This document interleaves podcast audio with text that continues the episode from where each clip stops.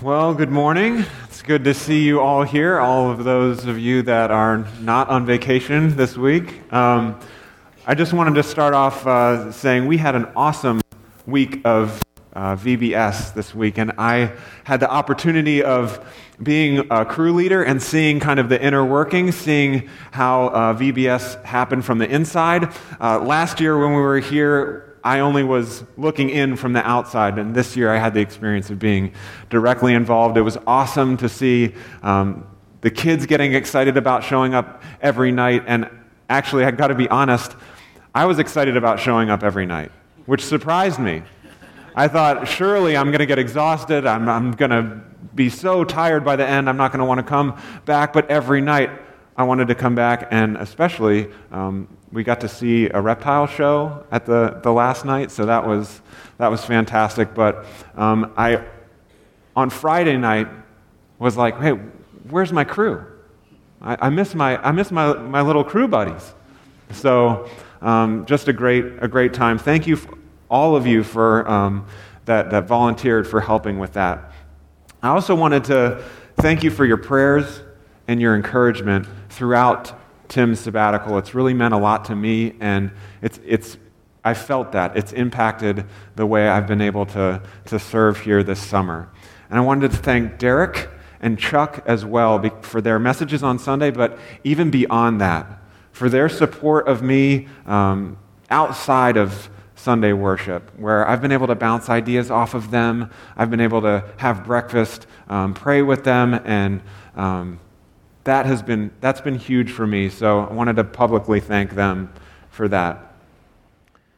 It is kind of crazy that we're already in week seven of our series entitled All In. Um, but we have been walking through the book of Colossians and talking about what it means to pursue Christ above all. And last week, as Chuck uh, kind of introed this message, he said, Look, we are at a point where Paul is going to start moving us from theology and doctrine into practical living, in, into a way that's going to connect with us in a personal way and a practical way.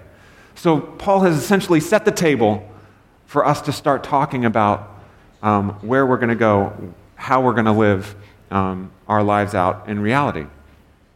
Um, so, as we get started, though, I don't know if you were here a few weeks ago, but I talked about um, the opportunity I got to go to uh, uh, uh, the father son backpacking trip.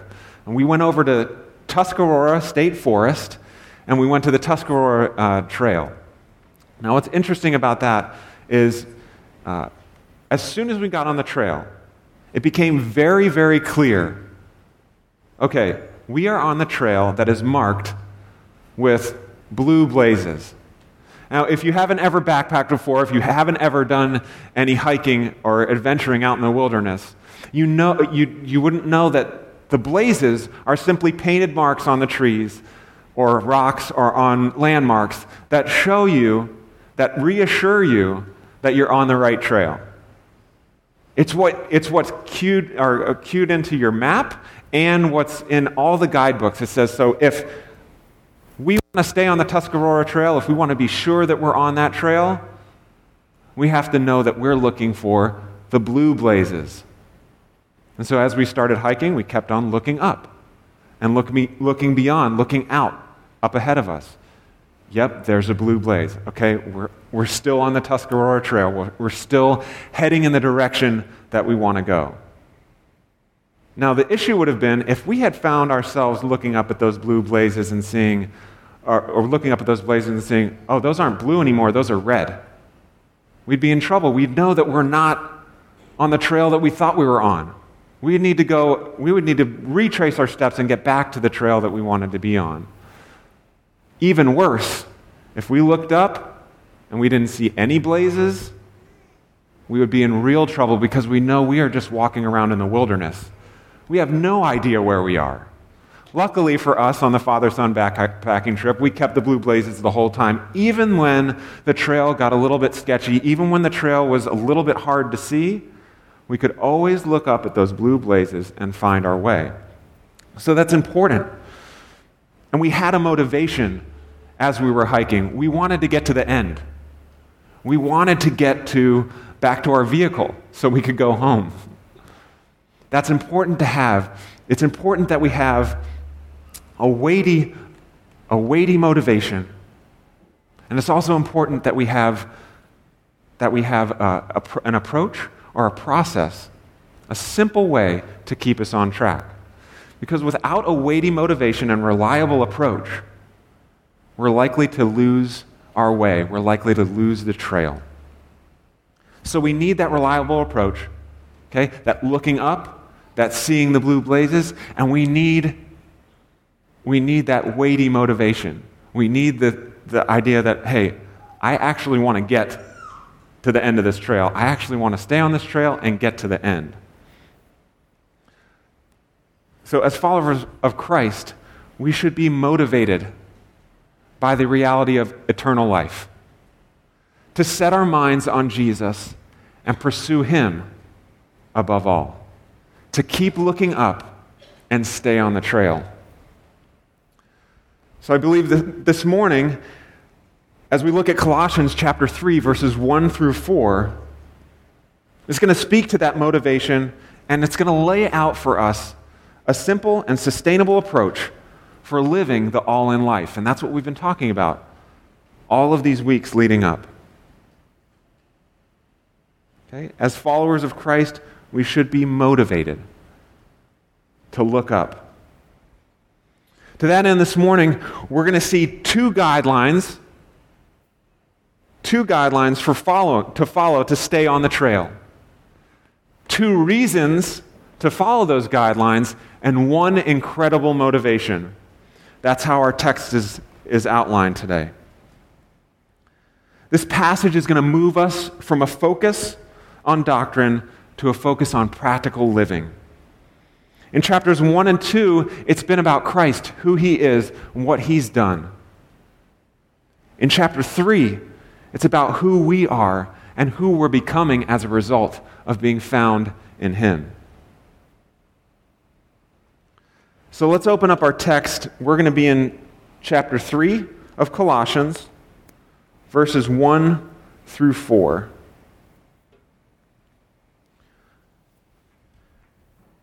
Since then, you have been raised with Christ. Set your hearts on things above, where Christ is seated at the right hand of God. Set your minds on things above, not on earthly things, for you died and your life is now hidden with Christ in God. When Christ, who is your life, appears, then you also will appear with him in glory. So let's look at that, that first verse. Since then, you have been raised with Christ. Right off the bat, Paul is addressing a church that already believes. We've covered this before. Then they've already been justified and they're in right standing with God, and nothing is going to change that. This passage, this letter, is about sanctification. It's about becoming more and more like Christ because that's the trail we're on. And that's the direction we're heading. It's important that we don't confuse justification with sanctification. Because when we get those mixed up, we could end up believing that our salvation is somehow dependent on our actions. That's not so. Don't read this text, don't look at this passage and say, oh, well, I guess my salvation is dependent on the way that I'm traveling. No, that's not the case. That's sanctification. That's us becoming more and more like Christ as we travel out our journey, as we travel out our position and our identity that's already placed in Christ. But with that in mind, let's look at the two, two guidelines to follow, two reasons to take those guidelines to heart, and that one extraordinary motivation.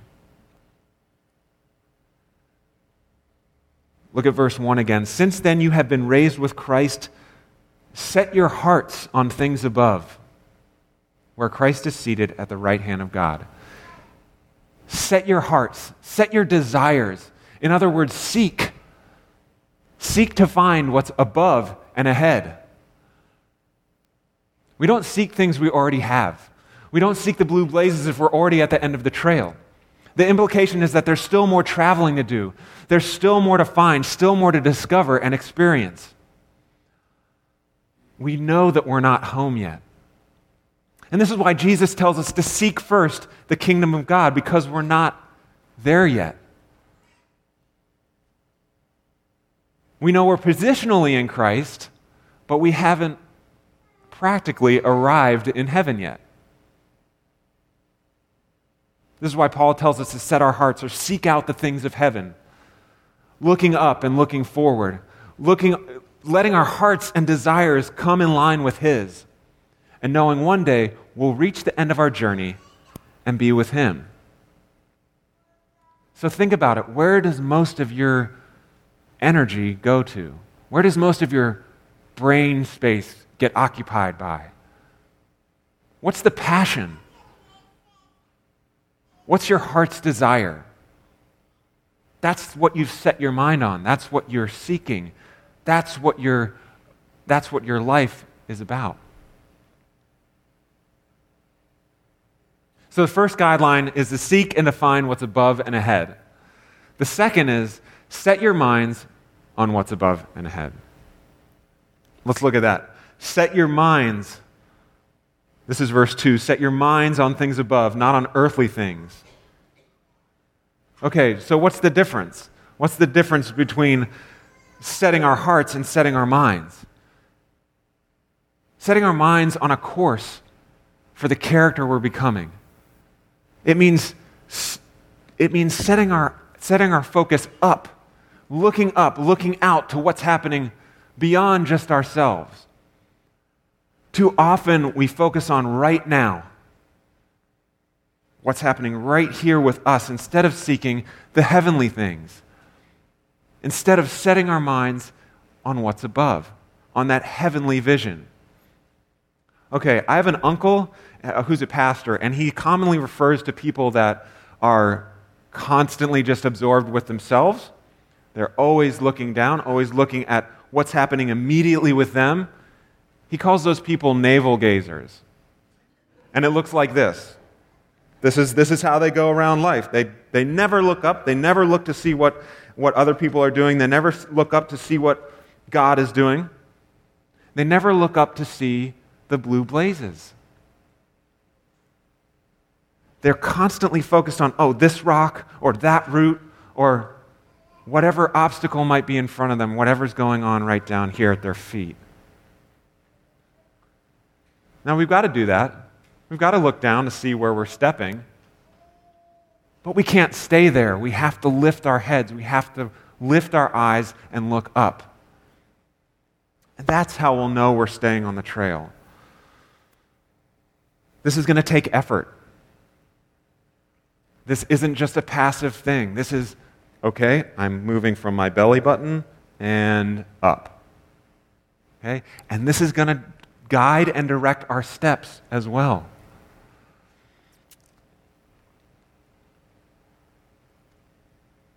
Okay, so the heaven what heavenly realities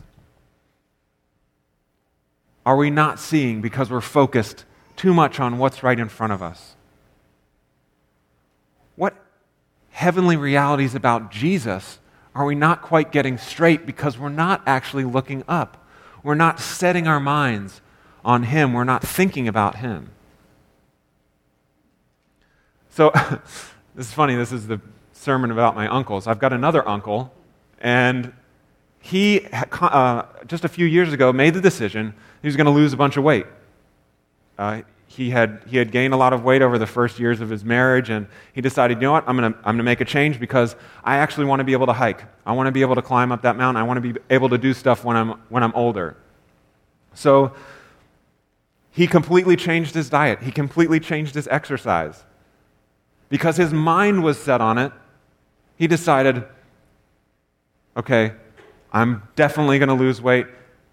That transitioned him into actually taking action and losing weight. And when his students, because he's a teacher, when his students would ask him, Hey, why aren't you drinking that soda? Why aren't you having McDonald's after the game with us? He would look at, he would point to himself, he would say, Hey, This doesn't just happen. Okay, because it was a radical transformation. And that was his way of communicating hey, I set my mind on this, and that's, and this is the result. But what are your thoughts about Jesus? What Savior have you set your mind on? Here's some things people have thought about Jesus. He was just a good moral man, but not God. He was just a wise teacher who made profound statements. The problem with that kind of thinking is it's not really thinking, it's an avoidance of clear thinking. It's an avoidance of the logical, clear truth of who Jesus is. Because, see, if Jesus is simply a good moral teacher, if he's simply a wise prophet who makes profound statements, we have to address the fact that he also said he was the Son of God. So, what, what simply good moral man or wise teacher, if that's all that he is, could also get away with claiming to be the Son of God and not be considered a liar or a crazy person? We have to address the reality that, hey, if, if we're going to say Jesus is a good teacher, if we're going to say that he's a moral, a moral man, and that we're also going to say that he, we're also going to believe that, yeah, he said he was the Son of Man. We have to ask can a good teacher lie knowingly? Can a wise prophet, a gifted teacher, knowingly deceive people? I don't think so. And Jesus may have been the most sane, true person the world has ever known. Our final option is that Jesus is, in fact, Lord.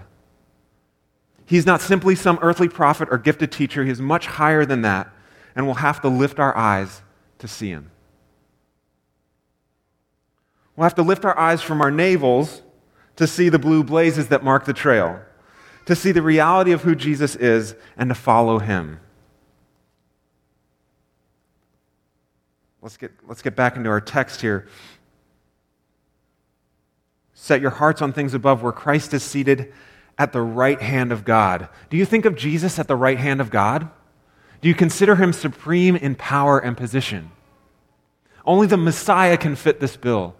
The Old Testament predicts this, and Jesus claims this in Mark 14, verses 60 to 62. Listen to this, listen to this passage.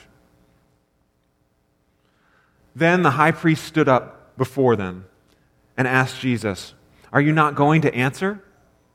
What is this testimony these men are bringing against you? But Jesus remained silent and gave no answer. Again, the high priest asked him, Are you the Messiah, the Son of the Blessed One? I am, said Jesus. And you will see the Son of Man sitting at the right hand of the Mighty One and coming on the clouds of heaven. I am the Messiah that was the claim that caused Jesus to be accused of blasphemy. This claim got him killed on the cross and was ultimately what fulfilled the prophecy about him. When we're, when we're, when we're thinking about Christ sitting enthroned, we got to get that static artistic rendering or that comic book picture out of our minds. Jesus is not just in one place, he's not contained by the throne. No, He is everywhere, moving about. People are coming to a saving faith all over the world by His power. Yes, He is seated at the right hand of the Father, but He is not containable. Look at this. He who descended is the very one who ascended higher than all the heavens in order to fill the whole universe. That's from Ephesians chapter 4 verse 10. This is no hallmark sentimental fluff. This is practical boots on the ground, filling of the Holy Spirit, and compelling us to look up, look beyond, and keep moving forward. So our two guidelines are simply stated to seek and set our minds on the heavenly. But why should we as Christians bother with following them? I think Paul gives us the answer in verse 3. Let's read that. For you died, and your life is now hidden with Christ in God. Now we're going to see two reasons to take those guidelines to heart. Because we're number one, dead, and number two, alive. Now, that might seem strange, and it certainly reads strange if you take a second to slow down and read that, that passage. But what Paul is telling us, first of all, that we're dead. We're dead to sin. In other words, we can look at these earthly systems and earthly standards, um, look at all the pressures of the world, and say, You're dead to me. Or in like a Bronx accent, You're dead to me. Okay? Look at all the systems that the world has created and look at them as dead. That's gone. They're flatlined, lifeless. When the evil one tempts to lure us back, to those old systems, those old practices, we can say, no, no, no. That's dead. I have a new partner. And he is Jesus, and we are working together now. No longer do I ser- serve you. And look, beginning of verse 3 For you died by using such strong language, Paul's reminding us that we should have as much desire for the things of this world as a dead person does. Think about it. How much use are worldly treasures to someone that's dead? I mean, the, the reality is that we don't often like to talk about this, but someday we're all going to die. We're going to get to that point. And when we do, we're not going to care one iota about what we've amassed in terms of earthly treasures.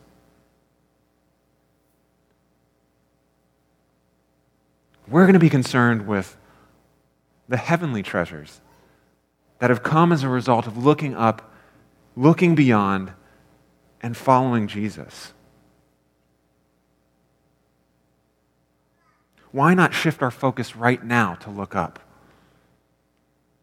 To what's going to last, to what's leading us to who we're eventually going to become because of who we are right now in Christ. All right, let's look at this, this phrase in verse 3. This is, this is really where all the action is. For you died, and your life is now hidden with Christ in God. Look at how close the word died is to life. How can Paul put those two things so close together? He says, hidden with Christ in God. Notice the double impact there. He's saying, look at with Christ in God, pointing out that communion, that, that unmistakable interaction with Father and Son. Holy Spirit is implied as well. And then he uses the word hidden. And hidden has the sense of both protection and obscurity. As protection, we see, look at uh, Isaiah chapter 4, verses 5 through 6. We see God's protection as a hiding place, a hiding place in God for the people of Israel. Then the Lord will create over all Mount Zion and over those who assemble there a cloud of smoke by day and a glow of flaming fire by night. Over everything, the glory will be a canopy. It will be a shelter and shade from the heat of the day and a refuge and a hiding place from the storm and the rain. God has historically protected in this way the Israelites in the, in the wilderness with a pillar of fire and a cloud of smoke. The Israelites, hundreds of centuries later, as they return from exile from Babylon, as told in the book of Nehemiah, protected, hidden from the threatening armies that's encircled, so that they could rebuild the temple wall. The early Christian church, protected, hidden, as she was guided from inception to spreading to the ends of the earth as recounted in Acts. And the prophecy of Isaiah points forward to today. Where the Lord dwells, there will be safety and power. Here in the church, right now, in our present day, the Spirit reigns. The Spirit dwells here in the hearts of each one of us who've been saved. He dwells and protects. We are hidden in Him. But hidden also has the meaning of kind of referring to this relative obscurity that we experience as Christians. That means we're not guaranteed fame and fortune. We're not guaranteed a five minutes of fame. For those living all in, it means we won't be recognized by the world. We'll be invisible to the world. Because we're striving to make a name, because we're not striving to take, make a name for ourselves, we're not bending over backwards to ensure that we get what we believe we're entitled to as American citizens. We're not sacrificing morals for the sake of popularity and fitting in, and our citizen, citizenship is somewhere else. Unified, identified, seated with Christ. That's the trail we're on. And that leads us to the second reason to take the guidelines to heart. Not only are we dead, but we're alive. Alive to Christ. For you died, and your life is now hidden with Christ. Back to verse 1 since, the, since then you have been raised with Christ. We are alive, alive to Christ. We talked about this a couple weeks ago we're not just identified with Christ and buried with him, we're raised up and made alive. Our words have been, our worlds and our hearts have been flipped over like the tables in the temple that Jesus flipped. The temple of our hearts has moved from being a place of sin to a place of honor and reverence and prayer. We have become that temple, that house of prayer. And Christ now sits enthroned as be, and has become our life. Verse 4 When Christ, who is your life, Christ, who is your life, what or who is driving your life? Now, some might answer, well, soccer's my life, uh, food is my life, academics is my life. My girlfriend is my life. Fitness is my life. It's interesting how we can somehow uh, justify some of these things too. Like maybe we'll go to the gym regularly and say, This is really for my health. When in reality, it's for our vanity.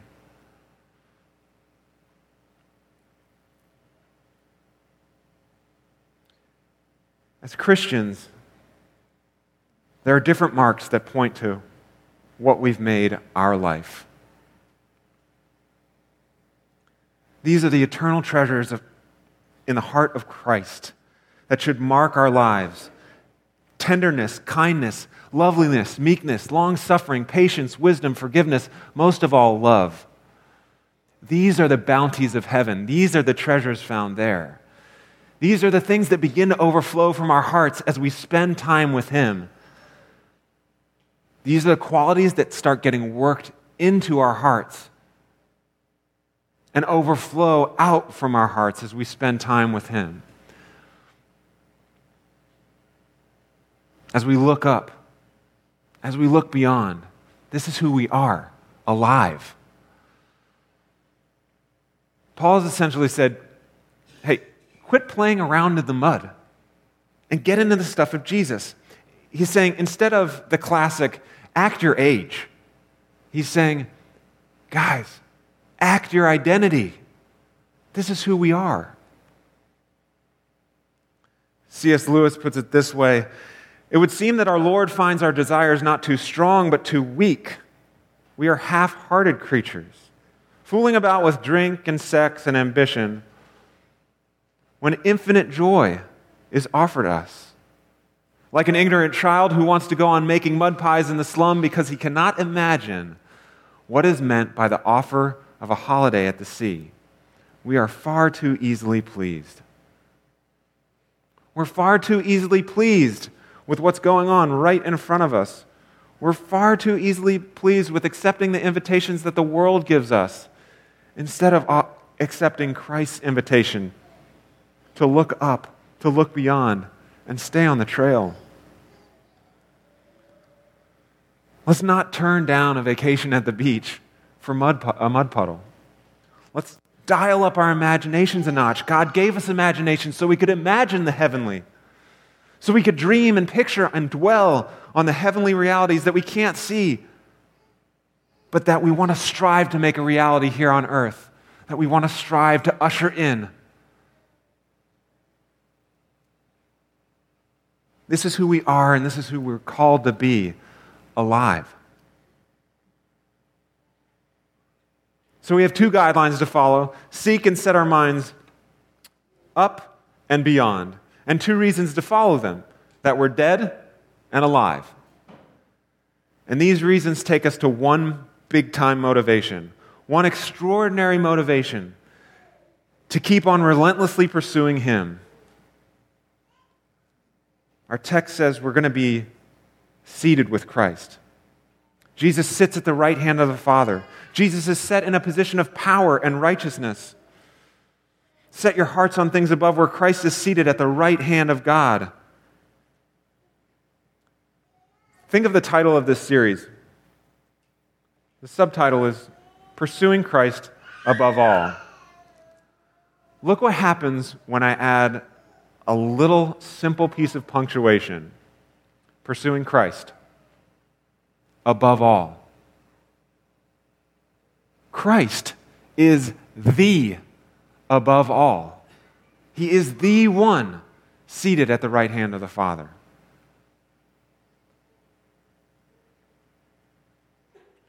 And we saw this in chapter 1, verses 15 to 20 of Colossians. For by him all things were created. He is before all things, and in him all things hold together. Not some things, but all things. There's a gravity to Jesus that keeps things where they're supposed to be, even when it doesn't seem like that's the case. Even with the terror that ISIL is creating, even with the killings of people at nightclubs, even with the slaying of officers in cold blood, we can rest assured that Jesus is constant, that Jesus is set in that position of power that he rules and reigns, and that we can look to him to stay on the trail. As we read the words of Scripture, we see that with the right hand, God saves the oppressed. God punishes the enemies of the righteous. He helps people in all situations. And because of his right hand, we know that at the end, all this fog is going to be lifted. And one day we're going to see our God coming on the clouds, ushering in a new heaven and a new earth. It will be clear that the darkness has lo- lost and the light has won, and Jesus has over- overcome the world. But the right hand is also a symbol of righteousness, God's worthiness to be praised. All the earth that has been created by his power also rejoices in his power. Psalm 48, 9 through 10 says, We have thought on your loving kindness, O God, in the midst of your temple. As, as is your name, O God, so is your praise to the ends of the earth. Your right hand is full of righteousness. Because by this mighty and righteous power of God, we've been made alive and raised to new life, that means we're there too. We're right there right with God. And here it is. This is, this is something that you've got to hear. Please get this. Verse 4 When Christ, who is your life, appears, then you also will, will appear with him in glory. The text has already said we're hidden. But this is, this is saying everything is going to be revealed. Even though hidden now, one day it will be clear, and even unbelievers will see. This is the point Paul is driving home for us. There's a time not known to us when Jesus will return. And as he arrives in full glory, everything will be made clear, and the world will suddenly see why we live the way we lived, why we made the decisions we, we made, why we continued to follow the blue blazes instead of the red blazes.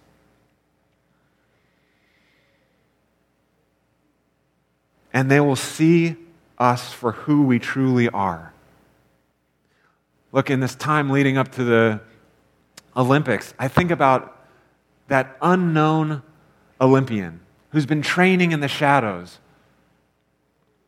for countless hours, countless days, weeks on end. And suddenly, they get that moment where they take the stage. They step out on that Olympic platform, and in an instant, it's known. That's who they are. That's who they've been training to become. That's who they've been working towards becoming. It's who they've been, but suddenly it's revealed.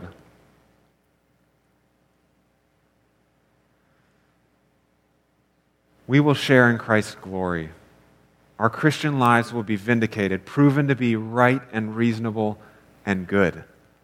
That's an incredible motivation to look up and live out our true identities right now, to be moving more and more towards our true character that we have already in Christ.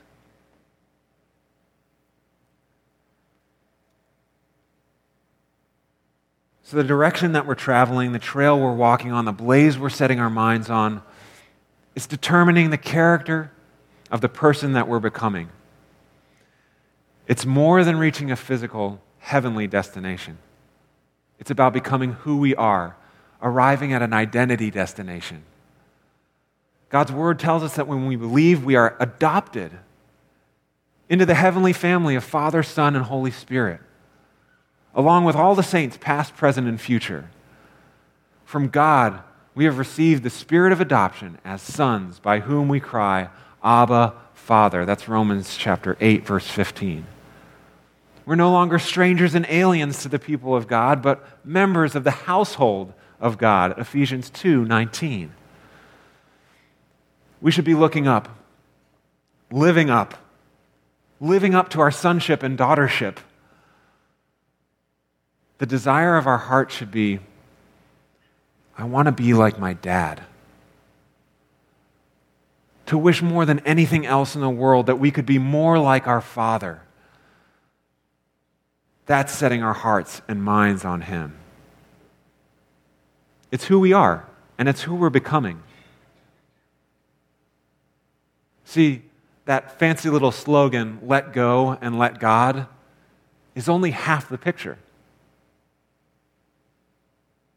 That's the passive part. The active part is we've got to look up. We've got to keep moving forward. And we want to keep moving forward in the direction of our destination. There's action involved. There's this part we're responsible for, for living all in, pursuing Christ above all, going after Him with a mindedness and a heart that says, I want to be more like you, Dad. So, what stirs your heart? What gets your heart and mind set on Jesus? What gets you fired up? as you think about Christ.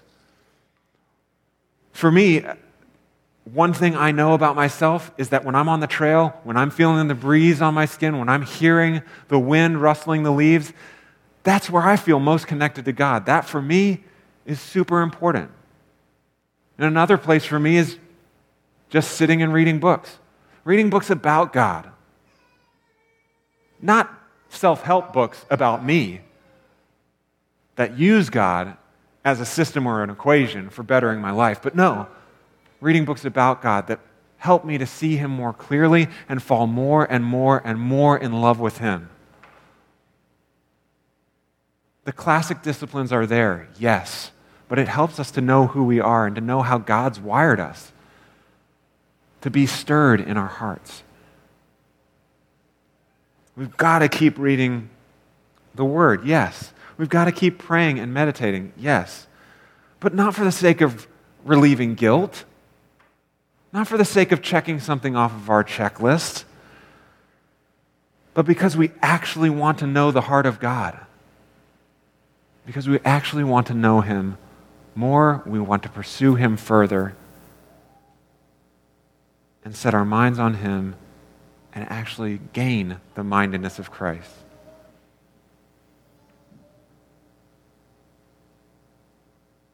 If we get this, we'll live by the compelling of the Spirit, the life of Jesus in us. And his concerns, his mindedness, will become our mindedness. So, just for a short second here, let's compare the Jesus mindedness to an earthly mindedness. Let's contrast these. These are some things that Jesus said, paraphrased, while he was walking his life of ministry out. While he walked this earth, he said things like, I don't come to condemn. Compare that to, I'll be the judge. I'll figure out my own way to salvation. I come to seek and to save.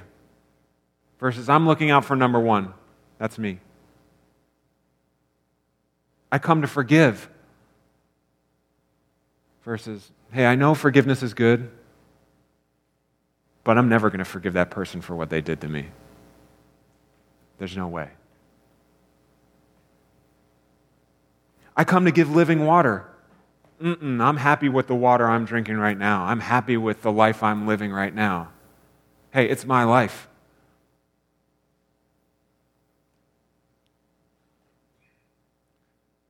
I come to eat with sinners and tax collectors versus I'm not going there. I'm not risking being associated with them. I come to wash the disciples' feet versus you serve me my way, right away. That's the American way.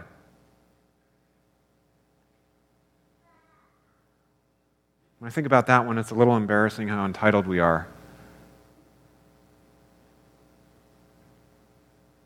Listen to this one. I come to be humiliated so others could live. Versus, I came to prop myself up, to make myself look better than everyone else, including Jesus. So we got to ask are we advancing the concerns of Jesus or are we advancing something else? Are we demonstrating the mindedness of Christ? Minds and hearts turned to Him? Are we, are we abounding in mercy and grace and love and concern about the well being of our neighbor and our community and our world? Are we living out what's pictured for us in the Gospels? In the life of Christ? Do our lives communicate, I want to be like my dad?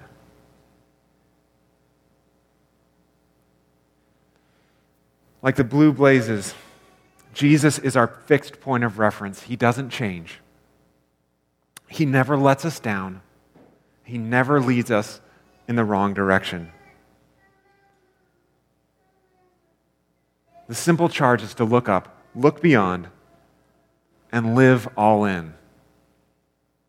Because of the reality of who we are and who we're becoming in Him. So let's look up and live all in. And stay on the trail that we're already on. Let's pray. Lord God, thank you for your word. Thank you for the exciting reality that you've shared your life with us, that you've allowed us a way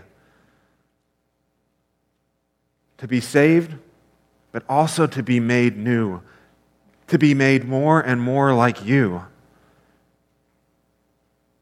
As we walk this journey out, as we keep walking forward, Lord, yes, we rely fully and completely and totally on you for our salvation. But we want to partner with you as we walk out this life we want to look up to you We want to walk out the way that you've set out before us. Knowing that our ultimate destination, our ultimate destiny is with you in heaven. We love you, Lord. We thank you for being that constant that never changes, for being our life. Lord, let that, let that be true of us today. Let that be true of us this week. Let that, let that be true of us until the day that we die and go to be with you. We love you, Lord, and thank you. In Jesus' name, amen.